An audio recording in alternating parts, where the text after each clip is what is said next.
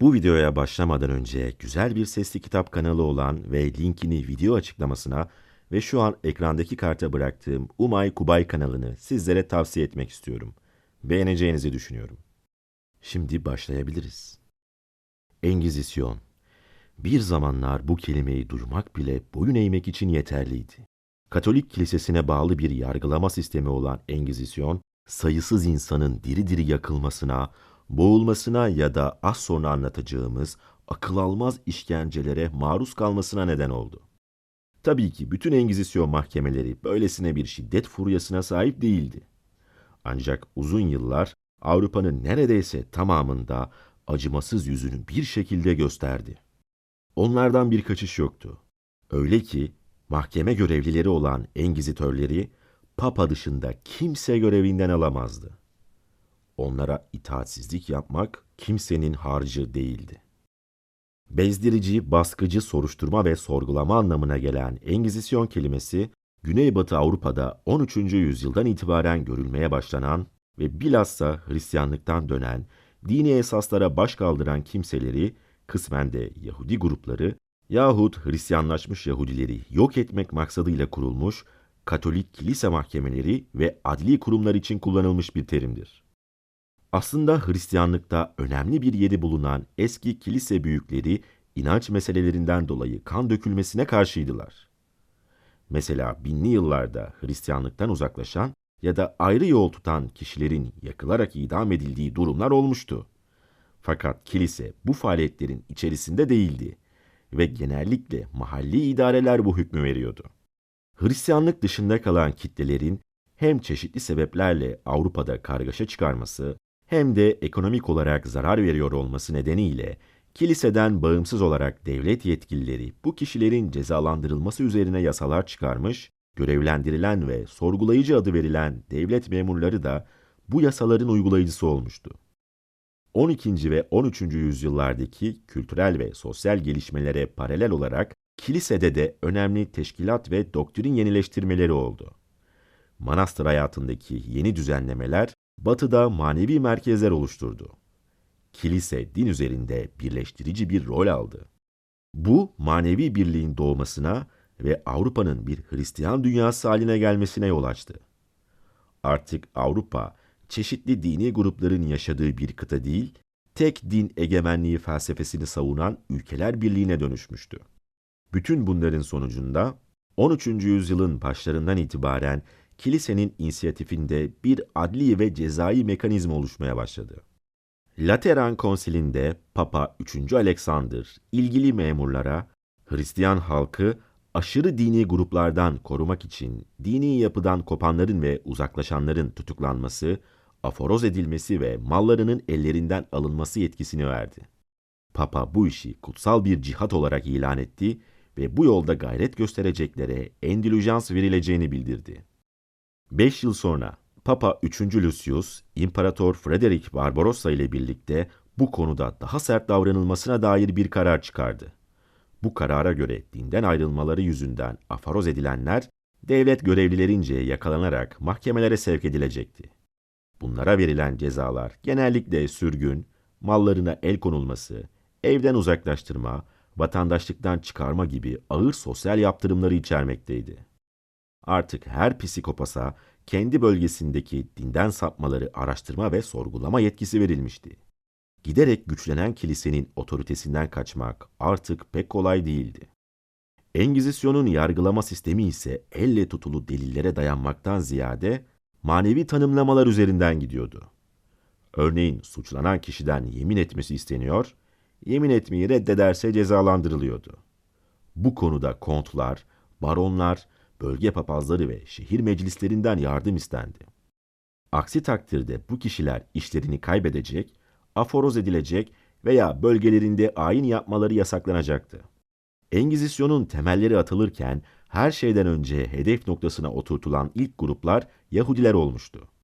Papalık Yahudilerin aşırı faiz ve kar elde ettiklerini, mal ve servet yığdıklarını, çalınmış eşyaları kabul ettiklerini, kiliselerden büyük sinagoglar yaptıklarını, Hristiyanları alaya aldıklarını ve onları öldürdüklerini, evlerinde Hristiyan hizmetçi çalıştırdıklarını, kiliseye vergi vermekten kaçındıklarını ileri sürerek krallara şikayette bulundu ve Yahudilerin aleyhinde dört karar çıkarttı. Yahudilerin ayrı bir kıyafet giyip Yahudi olduklarını gösteren bir işaret takmaları meselesi bu dönemde gündeme geldi. Sürecin devamında yani 1209'da Papa 3. Innocent, Hristiyan inançlarından uzaklaşan, özellikle Güney Fransa'daki Albililere karşı cihat ilan edip onların kökünü kazımak istedi. Papa önce Fransa kralı 2. Filip'i tahrik etmişse de onu emeline alet edemeyince baronların katıldığı bir kutsal cihat başlattı. 20 yıl süren bu mücadelede çok sayıda Ortodoks Hristiyan öldürüldü. 1215'te Papa, piskoposların yürüteceği Engizisyon'a halkın ve resmi çevrelerin de yardımcı olmasını istedi. Ayrıca Hristiyanlıktan uzaklaşanlarla ilgili eski kanunları yeniden gündeme getirdi. İkinci Frederick taç giydiğinde bu kanunları benimsedi ve Hristiyanlıktan uzaklaşmayı hıyanet olarak gördü. Suçlu bulunan bazı kimseleri yaktırdı. Daha küçük suç işlemiş sayılanların da dillerini kestirdi. Fransa kralı 13. Louis böyle kimselerin mallarına el konulmasını emretti. Bu devrede piskoposlar dinden uzaklaşmaları soruşturmak ve resmi makamlarla birlikte muhakeme etmek yetkisini almıştı. Onların etkili olamadıkları durumlarda Roma devreye girecek, elçilerini görevlendirecekti. Bu şekilde artık iki çeşit engizisyon kurulmuş oldu. Birincisi, psikoposların kendi bölgelerinde icra ettiği engizisyon mahkemeleri, ikincisi ise Papa'nın gönderdiği elçilerin yönettiği mahkemeler. Öyle ki artık papalık ruhban sınıfından olmayan ajanlar kullanarak toplumsal bir ağ oluşturup tüm bölge ve grupların takipçisi olmaya başladı. Artık Engizisyon için idam cezası da yürürlükteydi ve eski kilise büyüklerinin kan dökmeme anlayışı rafa kaldırılıp kilise tarafından suç işlediğine ve pişman olduğuna ikna edilebilen din ayrılıkçıları hak ettikleri cezayı görmek üzere resmi mahkemelere sevk edilecek ancak ısrar edenler diri diri yakılacaktı. 1235'te Robert Le Bogre Fransa'nın genel engizitörü ünvanını aldı. Papa onun bütün psikoposlar ve dini tarikatlarla birlikte bu işi yürütmesini istedi. Engizisyon bu yürütücüsüyle Fransa sınırlarını aştı. Çeşitli ülkeler Fransız engizitörüne tabi oldular. Öyle ki zamanla Orta ve Batı Avrupa'da, daha sonra İspanya ve Portekiz'de Engizisyon'un yürütülmesi sağlanmıştır. Hatta bu işi Orta ve Güney Amerika devletlerine kadar yaymışlardır. Engizisyon sadece İngiltere'de ve genellikle İskandinav ülkelerinde uygulanmamıştır. Engizisyon'un Avrupa'da otoritesini kurmasından eski din kitapları da payını almıştı. Mesih'le ilgili açıklamaları dolayısıyla Engizitörler Talmud'u tahkip etti. Binlerce Talmud cildi yakıldı. Doğal olarak Yahudilere yönelik kin daha da arttı ve kazıkta yakma adeti başlamış oldu. Ve Fransa'daki Yahudiler kitleler halinde kazıklara bağlanarak canlı canlı yakılmaya başlandı. Çoluk çocuk demeden gerçekleşen bu katliam, Engizisyon'un İberik Yarımadası'ndaki Yahudilere uyguladığı zulüm yanında çok önemsiz kalıyordu. Papa Gregory'nin 1231'de Almanya'daki Marburglu Konrad adlı bir keşişe gönderdiği mektupta şu ifadeler yer alıyordu. Bir şehre ulaştığında yüksek rütbeli papazları, ruhban zümresinden olanları ve halkı davet et. Vakartı bir konuşma yap. Bazı akıllı adamlardan faydalanarak dinden ayrılanlar ve şüpheliler hakkında sıkı bir araştırma yap. Araştırma soruşturma sonucunda suçlu ya da şüpheli görülenler kilisenin kurallarına mutlak itaat yemin etmelidirler. Aksi halde onlar hakkında tarafımızdan yakında bildirilecek hükme göre gerekeni yapacaksınız. Engizisyon mahkemelerinde davalar belli bir amaçla açıldığı ve mutlaka sonuçlandırılması gerektiği için sanıklara ilişkin her türlü kişisel bilgi ve belgenin toplanması ve değerlendirilmesi büyük bir titizlikle yapılırdı. Yargılama sürecinin esas amacı herhangi bir karara varılmaksızın zanlının veya suçlunun suçunu itiraf etmesidir ve bunun temel aracı çoğu zaman işkencelerdir. Tanrı'nın yeryüzündeki temsilcisi Papa, Engizisyon'un da tartışmasız lideriydi. Engizisyon Mahkemesi sıra dışı bir yargı mekanizması olarak papalık hiyerarşisinde yer alan diğer üyeler ve hatta üst düzey tarikat mensuplarından bağımsız herhangi bir sansür ve denetime bağlı olmadan faaliyet gösterirdi. Engizisyon mahkemelerinin böyle bağımsız ve olağanüstü yetkililerle donatılmış olarak çalışmasına izin verilmesinin nedeni, şeytanın emrine girerek Katolik dünya ülküsüne savaş açmış, sapkın tarikatlarla hızlı ve kararlı bir savaş yürütebilmekti. Engizisyon'un sorgulamalarında bilgi alabilmek için işkence kullanılması hükümler arasındaydı ve bu durum birçok mağduru işlememiş olduğu suçları kabul etmek ya da başkaları adına yalan ifadeler vermek zorunda bıraktı. Dünyevi mahkemeler devlete karşı hıyanette ölüm takdir ederken, Engizisyon mahkemeleri de Tanrı'ya ihanette aynı cezayı veriyordu. Tutuklunun ne kanıtların niteliğini ne de tanıkların kimliğini öğrenmesine izin verilirdi. Ve sanık direnmeye, suçunu inkar etmeye devam ederse Engizisyoncular daha şiddetli yollara başvururlardı. İşkenceyi neredeyse güzel sanatlara dönüştürdüler ve süreç içinde epeyce psikoloji bilgisine sahip olduklarını gösterdiler. Sistemin işleyişi, iradesi en güçlü ve en sağlam yapılı adamın bile direncini kırmak için incelikle tasarlanmıştı. Başta sanık işkenceyle tehdit ediliyordu ve yalnızca tehdidin kendisi bile istenen sonucu verebilirdi. Çoğu suçunu kabul eder, hatta çocuklarını bile suçlardı. Bu yöntem itiraf ettirmede etkili olmazsa işkence odasına alınıyor ve kullanılan aletler gösteriliyordu. İşkence odası çelik gibi sağlam sinirlere sahip olmayanlar dışında herkeste korku, dehşet ve umutsuzluk uyandırmaya yetecek biçimde düzenlenmişti. İşkencecilerin görünümleri olağan dışı ve ürkütücüydü. Baştan aşağı siyah giysiler giyerler, yalnızca gözlerini açıkta bırakan kukuletalar takarlar ve en şeytani, en iblisçe görüntüyü sergilerlerdi. Engizisyon tarafından uygulanan temel işkenceler makara, tezgah ve ateşti. Bununla birlikte Engizisyon'un ağına düşme talihsizliğine uğrayan biri için tüm sistemin baştan sona bir işkence süreci olduğu gözden kaçırılmamalıdır. Tabii sürgün ya da ölüm yoluyla kurtuluşa erememişse. Çoğu zaman diyor ünlü düşünür Lee, işkencenin ve en iğrenç zindanlarda uzadıkça uzayan hapisliğin insanları kısmen çıldırttığına ve yoğun ısrarlarla kendisine yüklenilen suçları işlediğine inanmasına yol açtığına kuşku yoktur. Evet, gerçekten de bu işkencelere maruz kalan birçok kişi akıllarını kaybederek bu suçları işlediklerine kendileri de inanmışlardır. Mahkumun çarmıha baş aşağı gelecek şekilde gerilmesi ve ardından göğüs uçlarından başlanarak derisinin yüzülmesi uygulanan yöntemlerden sadece biri. Hatta başlangıcı. Engizisyon'un en büyük işkence icadından birisi böğüren boğadır. Metalden yapılmış olan bir boğanın karnındaki kapağa suçlu canlı olarak konur ve ardından kapak kapatılır. Boğa ateşe tutulurken içinde kavrulan mahkum bağırmaya başlar. Bu da boğanın böğürme gibi ses çıkarmasını sağlar. Sesin şiddetine göre kişinin suçunun ne kadar olduğu anlaşılır. Şayet kişi hiç bağırmadan can verdiyse, ailesine mahkumun iyi bir Hristiyan olduğu söylenir. Evet, iyi bir Hristiyansa acı çekmeden ölmüş olması gerekmektedir. Ateşin kullanım yöntemlerinden bir diğeri de ayakların kısık ateşte yakılmasıydı. Kısık bir ateşe tutulan ayaklar saatlerce ateşin ızdırabına maruz bırakılıyordu. Ateşte yakılma cezaları ibret olması nedeniyle sıklıkla şehir meydanlarında uygulanıyordu. Diğer işkence yöntemlerinden biri de uzuvları kesmekti.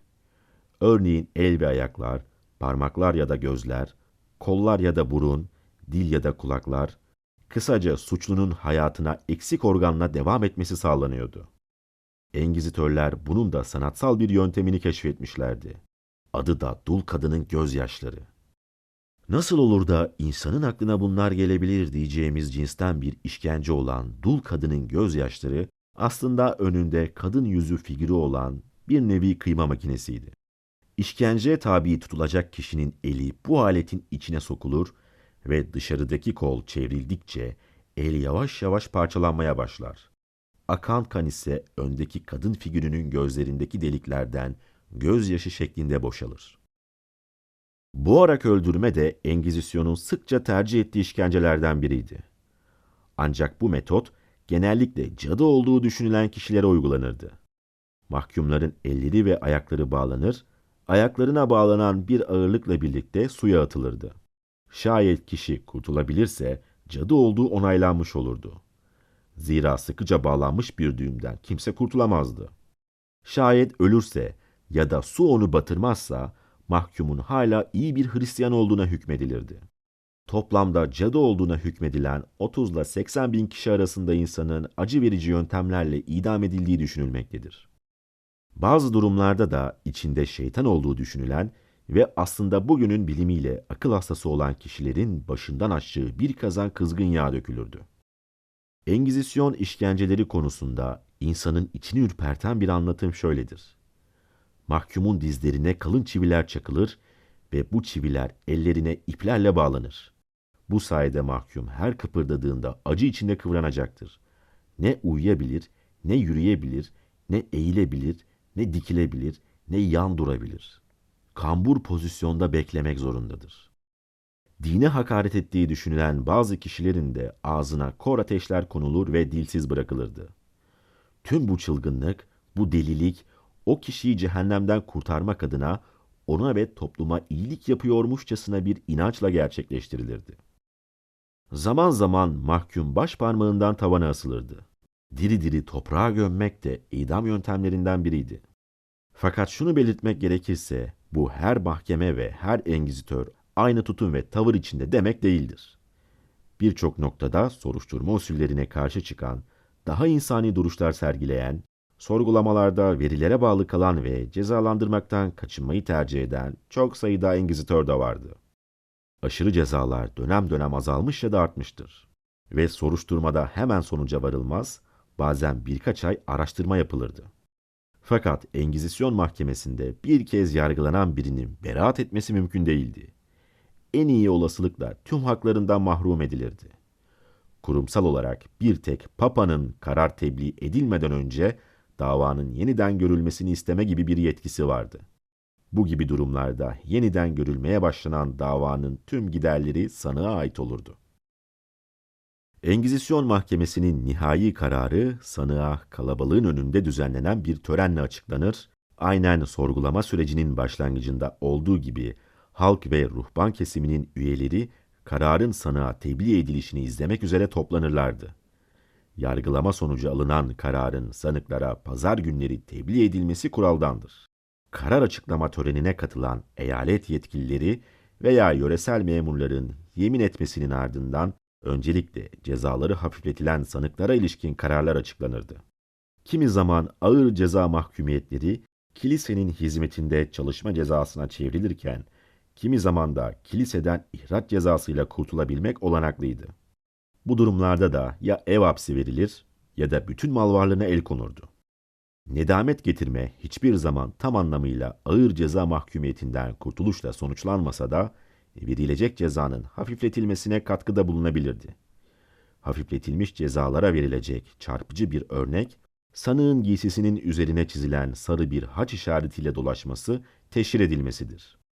Mahkum sarı haç işaretini cezası bitene kadar herkesin görebileceği bir biçimde sürekli taşımak zorundadır. Elbisesinin üzerinde taşınacak sarı haçın büyüklüğü, kullanılacak boya ve benzeri ayrıntılar Engizisyon Mahkemesi tarafından belirlenirdi. Engizisyon Fransa ve İtalya'dan sonra Almanya'ya, oradan da Bohemya ve Macaristan'a, Slav ülkelerine kadar yayılmış, İngiltere dışında Latin dünyasını Katolik ülkeleri kaplamıştır. Portekiz 1532'ye kadar bu sisteme dahil olmazken, İspanya'daki Katolik kilisesinin karakterine ve dini sosyal problemlere göre şekillenmiştir. İspanya'da Engizisyon'un muhatabı Hristiyanlıktan uzaklaşanlar, Hristiyanlaştırılan Yahudilerden tekrar eski dinlerine dönmek isteyenler ve Müslümanlar olmuştur. Bu tür kitaplardaki bilgilere göre Engizisyon mahkemeleri şu şekilde çalışmaktaydı. Engizitörler dinden uzaklaşmakla suçlanan kişilerin bulundukları yerlere giderlerdi. Buralarda mahalli ruhban zümresinden veya ihbarcılarca suçlanan kimseler davet edilir, kendilerine 30 günlük bir inayete erişme süresi tanınır Gelmeyenler aforoz edilip bir papaz ve şahitlerle birlikte resmi makamlarca celbedilerek hapse konurdu. Bu süre içinde samimi olarak itirafta bulunanlar ağır cezalardan kurtulur, lütuf zamanlarından faydalanırdı. Engizitör önce vaaz eder, onları yanlış görülen inançlarından döndürmeye çalışır, sonuç alamazsa kendisinin ya da vekilinin başkanlık ettiği iki şahit, bir noter veya katipten oluşan mahkemesini kurar, soruşturmayı başlatırdı. Önce sanığa bildiklerini açıklayacağına dair yemin ettirilir, söyledikleri Latince kaydedilirdi. Sanıklara isimleri saklı tutulan ihbarcıların bildirdikleri hususlar okunurdu. En az iki suçlama gerekliydi. Sanık kendisini bir defa savunabilirdi ve ihbarcıların adlarını söylediği takdirde serbest bırakılırdı. Söyleyemezse suçu ya kabul ya da reddederdi. Kabul ederse durumuna uygun bir ceza verilirdi. Eğer reddederse hapse gönderilip beklenirdi. İtiraf etmezse işkenceye başvurulurdu. Engizitör bütün suçluları sorguladıktan ve bulunamayanları aforoz ettikten sonra en hafif cezalardan, ayin esnasında kırbaçlanma, kiliseleri ziyaret, haç, fakirlere yardım, sarı haç taşıma gibi ölüme kadar değişen mahkumiyetleri ilan ederdi. Mahkeme kararları sivil ve dini otorite huzurunda okunurdu. Yanlış inanç ve kanaatlerinde direnenler diri diri yakılmak üzere sivil otoriteye teslim edilirdi. Ortalama cezalara çarptırılanların mallarına el konulduğu gibi mirasçıları da kamu işlerinden men edilirdi. Öldükten sonra suçlu olduğu anlaşılan kişinin naaşı mezardan çıkarılarak yakılırdı. Ölüme mahkum edilen suçlu pişman olduğunu belirtir ve samimiyetle tövbe ederse cezası ömür boyu hapse çevrilirdi. Engizisyon en geniş etkisini İspanya'da gösterdi ve en uzun süre bu ülkede yaşadı. 13. yüzyılın ikinci yarısından itibaren İspanya'da zorla Hristiyanlaştırılmış Yahudi ve Müslümanların durumu tartışılmaya başlandı. Bunlardan özellikle Yahudi asıllı olanların Hristiyanlarla eşit haklara sahip görülmesi gerektiğini savunanların yanında Fransiskan keşişi Alfonso de Espina gibi İspanya Engizisyonunun kurulmasını hazırlayan ve işi gücü dinsiz avcılığı olanlar da vardı. İspanya'da Engizisyonun kurulmasının temel sebebi etnik ve dini azınlıklara yani Yahudi ve Müslümanlara karşı duyulan tepkiydi. Bu tepki ekonomik sıkıntılar sebebiyle iyice belirginleşmiş ve halkın Müslüman Araplara özellikle de sarraf Yahudilere karşı kini iyice artmıştı. Dini otoritenin baskısı ve Yahudilerin katledilmesi pek çok Yahudinin din değiştirip Hristiyan olmasına sebep oldu. Bu yeni Hristiyanların veya Yahudi kökenli Hristiyanların gözetimi için ve Hristiyan olduktan sonra tekrar eski dinlerine dönenleri cezalandırmak üzere Katolik krallar 1478'de Papa 4. Sixten Engizisyon'un yetkisini aldılar. Engizitörlerin yetki alanları sadece Kastilya Krallığı'yla sınırlı iken daha sonra Aragon Krallığı topraklarını da kapsamına aldı. Engizisyon mahkemeleri hızlı bir şekilde İspanya'daki Müslüman ve Yahudiler için baskı aracı haline geldi. 1492'den itibaren Yahudiler vaftiz olma veya Osmanlı gibi ülkelere sürgüne gönderilme şıklarından birini tercih etmek zorunda bırakıldılar. Aynı zorunluluk Granada ve Castilla'da, daha sonra da Aragon ve Katalogna krallıklarındaki Müslümanlara teşnin edildi. Artık İspanya en azından prensip olarak sadece Hristiyanların yaşayabileceği bir ülke konumuna gelmişti. Bu sebeple Engizisyon din değiştirip Hristiyan olan Müslüman Araplarla Hristiyan olan Yahudiler üzerinde sıkı bir kontrol mekanizması kurdu. İspanya'da tertip edilen yakma cezasında çoğunluğu bunlar oluşturuyordu. İlerleyen zamanlarda Hristiyanlık içerisinde heterodoks akımlar adı verilen gruplar ortaya çıkmıştı. Bunlar Illuminati ismiyle bilinen bir grup veya Erasmus taraftarlarıydı. Onlar da Engizisyon tarafından takip edilerek bulundu ve yok edildiler. İspanya Engizisyonunda papalık tarafından bir müşahit olarak görevlendirilen Lorento, bu ülkede 40 yıl içerisinde 13 binden fazla insanın diri diri yakılmasına, yaklaşık 200 bin kişinin de başka cezalara mahkum edilmesine neden olmuştur. Bu sayının büyük bir kısmını Hristiyanlıktan sapanlar oluşturmaktaydı. İkinci sırada zorla Hristiyanlaştırılmış ancak dinlerine dönme eğiliminde olan Yahudiler, üçüncü sırada da İspanya'nın güneyinde oturan Müslümanlar bulunuyordu. Başlangıçta görevleri suçlu görülenleri sorguya çekip resmi makamlara teslim etmekte sınırlı olan engizitörler daha sonra hem sorgulama hem de cezalandırma işini üzerlerine aldılar. Engizitörler suçladıkları ve ruhlarını şeytana satmış olarak gördükleri kimselerin itirafta bulunmalarını sağlamak ve onları yakarak suçlarından arındırmak gayesini güdüyorlardı. İtiraf etmek için üç işkence yöntemi uyguluyorlardı. Bunlardan ilki sanığın kollarını arkadan bağladıktan sonra ayaklarına ağırlar asarak vücudunu bir makara vasıtasıyla havaya kaldırma ve organlarını germe yöntemiydi. Vücut asılı durumda bir müddet bırakılır, yere az bir mesafe kaldığında birdenbire makara salınır ve bu iş eklemler yerinden çıkıncaya kadar tekrar edilirdi. Birkaç saat devam eden bu işkence sanığı yola getirememişse ikinci yöntem olan su işkencesine geçilirdi. Mahkum bolca su yutmaya zorlanır, ardından da tahta bir tekneye yatırılırdı. Teknenin üzerine bir kapak örtülür ve mahkumun üzerine bastırılırdı. Üçüncü işkence, mahkumun ayaklarına ateşe duyarlı bir merhem sürdükten sonra ayakların ateşe yanaştırılması ve istenilen cevap alıncaya kadar pişirilmesiydi. Ancak bu üç yöntemle de sonuç alınamamışsa sayısız teknik daha vardı. Bazen sanık piramit şeklindeki bir tahtanın üzerine oturtulur, tahta yavaş yavaş iç organları parçalayarak ilerlerdi. Bazen de hileli bir yola başvurulurdu. Tutukluların hücrelerine gönderilen casusların onların ağzından laf almaya çalışmaları bu yollardan biriydi. Mahkumlardan suçlarını itiraf edenler, hapisle, etmeyenler de auto dafe denilen genellikle halk önünde kazığa bağlı olarak yakılmak suretiyle cezalandırılırdı. Bütün bu işkencelere rağmen yine de beraat edenler olursa onların da bütün malları ellerinden alınırdı. Portekiz'de Hristiyanlaştırılmış varlıklı kimselerin bütün önleme gayretlerine rağmen 1532'de Diego da Silva ilk genel engizitör olarak tayin edildi ve cezalar yıldan yıla arttı ve bütün Portekiz tarihinin en kötü gelişmelerinden biri olarak Engizisyon, Hristiyanlıktan uzaklaşmakla suçlanan kimselerin çocuklarının ana babalarının ellerinden alınması ve Katolik inançları geleneğine göre yetiştirilmesi kararını aldı.